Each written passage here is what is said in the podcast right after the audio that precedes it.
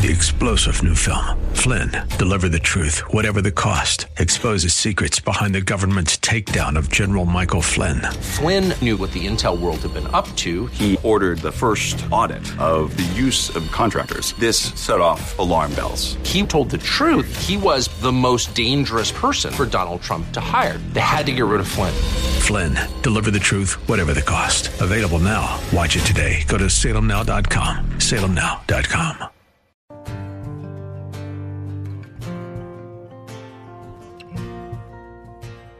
God's the one who's in charge. The God of the universe was born in a barn, sleeping in a feeding trough, because God had prophesied that's how it would happen hundreds of years before it ever happened. Praise to the God who reigns above. I love what J C Ryle said. He said, little did these rulers think that they were helping to lay the foundation by giving the census, to lay the foundation of a kingdom before which the empires of this world would all go down one day. J C Ryle went on to say, a true Christian should never be greatly moved or disquieted by the conduct of the rulers of the earth.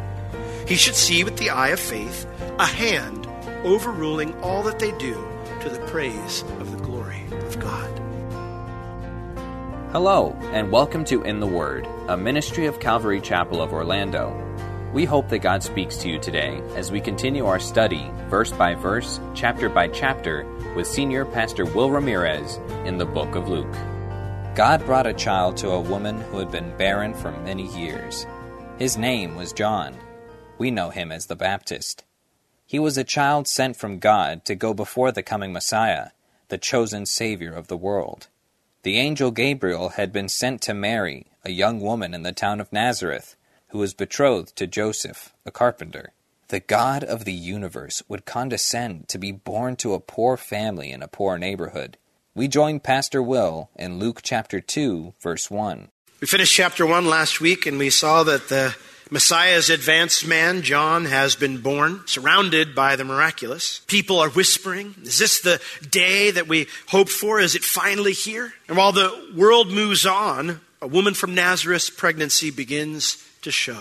We discuss the messianic fervency in Israel during this time, and I think we only get one perspective when we do so. We lose track of the fact of the heavenly excitement that's going on. See, this was the day that God had been planning for from the dawn of time, the day that he proved forever his goodwill toward mankind. And so however excited you might be on this day, and however excited others might have been on this day, the most excitement was going on in heaven. So as we study chapter two, let's look at that. Chapter two, beginning in verse one. Now it says here, it came to pass in those days that there went out a decree from Caesar Augustus that all the world should be taxed. And this taxing was first made when Cyrenius was governor of Syria. And all went to be taxed, everyone into his own city. Luke places a setting before he gets into the actual event. It says here that Augustus took a census. It says it came to pass in those days, around the same time of John the Baptist's birth, there went out a decree from Caesar Augustus. Caesar Augustus was originally named Octavian. He was given the name Augustus when he became, not emperor, he didn't take that title, but historians generally accept that he is the first Roman emperor. In fact, the month of Sextilis was changed to the month of August in honor of him. It wasn't always August, it used to be called something else. Well, it mentions here that this decree was that all the world should be taxed. Now, obviously, Rome didn't cover all the world. The word means the inhabited earth, and in this case, for the Romans, the only people that mattered mattered were those in their empire. So all the people in the Roman Empire should be taxed. Now, the word here for tax, it can mean to have one's name put in public record for tax purposes, or to have one's name put in public record for census purposes. Now, the reason you would do it for census purposes is to determine who could be compelled to serve in the military. Now, because Jews were exempt from the military, therefore, the translators wrote taxed. That's a problem because we have no record in history of an emperor-wide tax at this time period in history. And many have critiqued the accuracy of Luke's account because of this. Our Constitution mandates that we take a census every ten years. The Romans did this every fourteen to twenty years. They didn't have a set time. We have documents of every census from twenty A D to two seventy A D. So a Roman census during this time would have taken place right around the birth of Christ, which makes more sense since we have no record of a taxation period at this time. However, there is another possibility. In three B C, it was the Silver Jubilee of Augustus's reign, and in celebration of this, he gave a decree which required an oath of loyalty from everyone in the Roman Empire. Josephus says that everyone in Israel took this oath except for six thousand Pharisees. Roman records give us the date of the taking in Israel of this oath. It was sixteen months prior to Herod's death, the time of the birth of Christ. Justin Martyr, a second century Christian writer, said that this census can be proven by looking at Roman records in his day. So just because we haven't found those records doesn't mean they didn't exist. The Roman Empire wasn't friendly to Christianity at this time, and they would have taken any opportunity to disprove something in the scriptures. And yet no writer disputes Justin Martyr's claim that there was a census during this time. I think I'll take his word over the fact that our archaeologists haven't discovered something yet. Now, verse two says something else that's interesting. It says, and this taxation was first made when the King James, this is Cyrenius, his name was Quirinius, was governor of Syria. This taxing, again, the word here just means registration. This registration was first made, or literally, the first to take place when Quirinius was governor of Syria. Luke references the second registration of Quirinius eleven years later in six A D in Acts five thirty-seven. You can look that up on your own time. That one has been proven beyond all doubt by records we have discovered. You say, why are you bringing this up? Well, because it mentions that he was the governor during this time. Quirinius was not the governor during this time in Syria. Now, the word governor here, however, doesn't mean governor. It means simply the one who's in charge, the one who commands or the one who rules. Critics claim Luke couldn't be inspired because Quirinius wasn't governor of Syria until six A D. Well, first off, historians actually mention two governors at the time of Christ's birth, Saturnius and Volumnius.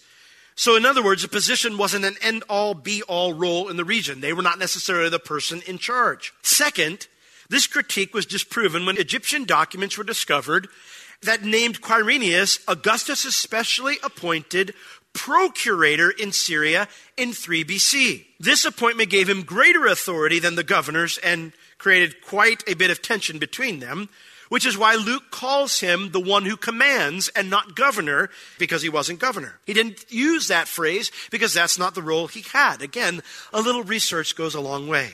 Thirdly, this makes the phrase, the first to take place comment, more understandable, because this one, this registration happened during Quirinius's, not just his first registration, but during his first stint as the main guy in the region, a position he would be given later under the title governor in six A D, during which he oversaw a second registration. What's even more interesting is Justin Martyr calls him not governor, but the procurator, like the Egyptian document says, in the region during this time when he refers to this passage in Luke's writings.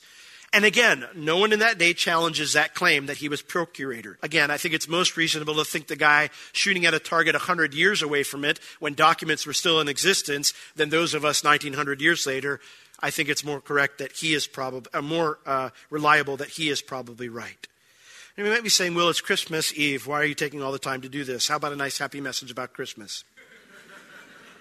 The reason I'm taking the time to belabor the truth of these facts is because Luke took the time to put them in the scripture.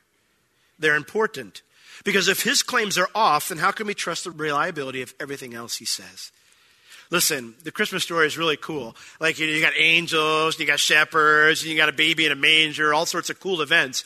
But if it didn't actually happen that way, then it's all moot. And I'm not one for fairy tales personally. So I want to know the reality of what the Bible has to say. So Luke took the time to do it, so it's important for us to do it, to make sure it's true. Now, because he isn't wrong, then that means the stories that follow aren't fanciful. They are real events and they are actual history, a firm foundation for our faith. And isn't that what Luke's about? He wants to show us that we have a reliable faith. That's what we've been studying, right? And he shows us here by giving us all this information so that those alive in that day could look back and see that this is how it happened. Now that we've got the groundwork firmly settled, let's have our nice, happy Christmas message. Let's build on it. Verse three. Now it says, and all went to be taxed, everyone into his own city.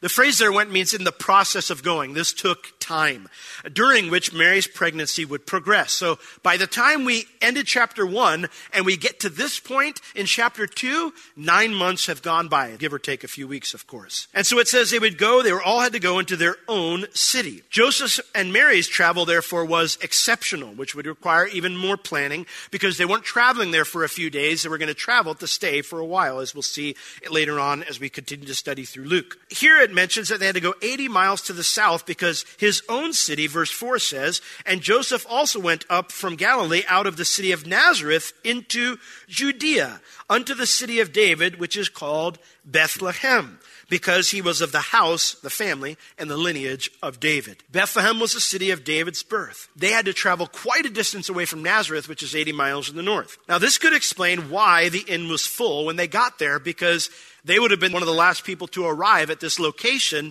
to check in, to stay there for a while. One other bit of fact for you that I find very interesting is that this is exactly how Romans took their censuses, censi, however they say it. The Roman governor of Egypt issued this edict in the census of one oh four A D. Gaius Vibius Maximus, they had the best names back then, prefect of Egypt, orders, seeing that the time has come for the house-to-house census, it is necessary to compel all those who for any cause whatsoever are residing outside their districts to return to their own homes, that they may both carry out the regular order of the census and may also diligently attend to the cultivation of their allotments. That's how they did it. And the Bible shows that's exactly how it was. Now, because her pregnancy was too so far along, there was no plan to return to Nazareth right away. So they would live in Bethlehem for a while. So it says he brought Mary with her, verse five, because she's also of the family of David, to be taxed with Mary, his espoused wife, being great with child. So verse six, and here we finally have the birth of Christ. And so it was that while they were there, the days were accomplished that she should be delivered. And she brought forth her firstborn son, and wrapped him in swaddling clothes, and laid him in a manger, because there was no room for them in the inn. The phrase there, and she brought forth her firstborn son, literally says, and she gave the son birth, the firstborn from her. Mary had many other sons and daughters after Jesus, but he held the preeminence. He was the firstborn son, and he was not obviously fathered by Joseph. He was the son of God. So he's unique, but she did have many other sons and daughters, as we'll see later in the scripture. Now, it mentions that she wrapped him in swaddling clothes. You know, I've always, for whatever reason, since I was a kid, I thought just cuteness with that word, swaddling clothes. I mean, it just sounds cute. But it was a square cloth that would be placed around the child, kind of like, you know, uh, uh, pigs in a blanket, you know, kind of thing. You know, they'd wrap it around, and then it would be held in place by long, thin string. You'll never see the, cross, the, the, the birth of Christ the same again. And, and held in place by long, thin strips of linen that would be woven around the cloth. So they would put a straitjacket around the baby, you know. They would tie him up, and they and, they, and they, that would keep him firm. They, the way they did it is because they felt like the limbs needed to be straight so that they wouldn't, they would grow, the bones would continue to grow correctly. And then it says, mentioned here, that she laid him in a manger because there was no room for them in an inn. Again, manger is such a nice, happy word, manger. Like, you know, but you don't call the doggy dish manger, but that's what this is here. You know, this is the feeding trough, you know, the modern day equivalent of the doggy dish, you know. Now, why did that happen? Well, the inn was full. Now, again, inn, we have another probably wrong idea with the idea of inn. You know, that there were no, you know, two-bedroom suites in this place. I mean, these were, uh, most Israeli inns were just simply forts with open-air stalls. And the stalls were the rooms that you would stay in. The Khan of the fort, he would provide food for your animals, but you had to provide your own bedding, you had to provide your own food, and oftentimes an inn's purpose was to protect travelers and their beasts and their business from thieves and the elements. So you would sometimes conduct business from the courtyard there uh, where the animals were. That's the part where Mary and Joseph had to hang out. They didn't even get a stall, you know. They they just had to sleep, and she had to give birth out in public in the common courtyard with all the animals, okay? If the story stopped here, it would only gain our attention because of how unbelievable the story was. This is how the Messiah entered our world?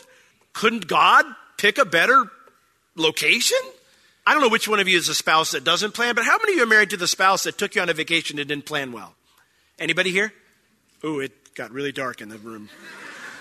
I think that may have touched too close. Sorry. You would think, God, you've had all eternity to plan this. Why did you do it this way? Why this way? And yet, the juxtaposition is beautiful. We start this chapter with the most powerful man in the world, a man who actually adopted the title, title Son of God. See, Julius Caesar was the guy who ruled before him, and he appointed Octavian as his successor, as his heir. Julius Caesar was declared a deity, a god, after his death, posthumously. And so that made Octavian, Augustus, what? The Son of God. That's how we start the chapter, with the Son of God, in the world's eyes, making a decree.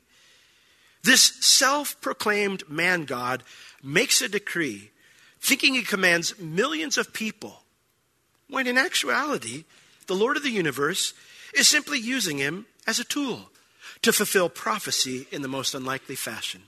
Turn to the book of Micah chapter five. Keep your finger there, because we're going to go to Micah chapter four later on in our study. And you probably are familiar with this verse. If not, it's pretty cool stuff. Micah was a prophet to the nation of Israel, nation of Judah, seven hundred years before, over seven hundred years before Christ was born. And he prophesied here in chapter five, verse two. But you, Bethlehem, Ephratah, and there's two Bethlehems in Israel. This signifies the one that's the city of David. Though you be little among the thousands of Judah, all the cities in Judah, though you be the, the most insignificant of towns, yet out of you shall he come forth unto me, that is to be ruler in Israel, whose goings forth have been from of old, from everlasting. Of course, the house of David is not exactly in favor like it used to be back in the day when David was king. A curse had been pronounced upon David's line. A judgment had occurred under David's line. And when Israel came back, when Judah came back from Babylon, there was no king. They had not had a king since the last king of Judah went into captivity. Joseph's line, his family line, is not something held in high esteem at this day and age. And so he's not in Bethlehem. He's in Nazareth, Beantown, a nowhere place, out in the middle of nowhere. And yet, God, how is he going to get that guy back down to Bethlehem to fulfill this prophecy? Oh, I know what I'll do. I'll use the most powerful man in the world who thinks he's a god, and I'll just steer him a little bit this way. God's the one who's in charge.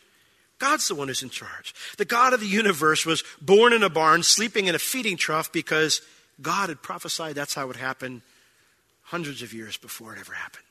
Philippians chapter two, verse eight. It talks about Jesus, and it says his, it shows us his mindset when he came to our world. It says, in being found in fashion as a man, appearance as a man, he humbled himself and became obedient unto death, even the death of the cross. The very nature of what Christ was doing was humility. It wouldn't serve for him to be born in a palace or to have big announcements, and it served for him to be born in the least of places. He was the heir to David's throne. He should be born in David's city, even though it was insignificant. So whether you think Augustus was a great man or a tyrant, different people in history think different things about him, humility like this was unheard of by world rulers and still is today. I love what J C Ryle said. He said, little did these rulers think that they were helping to lay the foundation, by giving the census, to lay the foundation of a kingdom before which the empires of this world would all go down one day. Isn't that cool? Little did they know.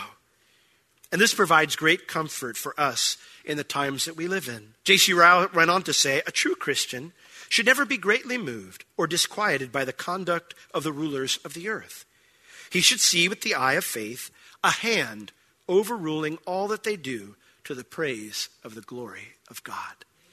Isn't that truth? Like, we don't have to be moved by what we see on Fox or C N N or anywhere else. I can say, there's someone steering your handle. And you can only go so far.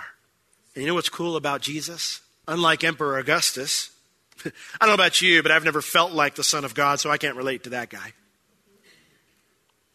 Everybody can relate to Jesus, rich or poor, important or ignored.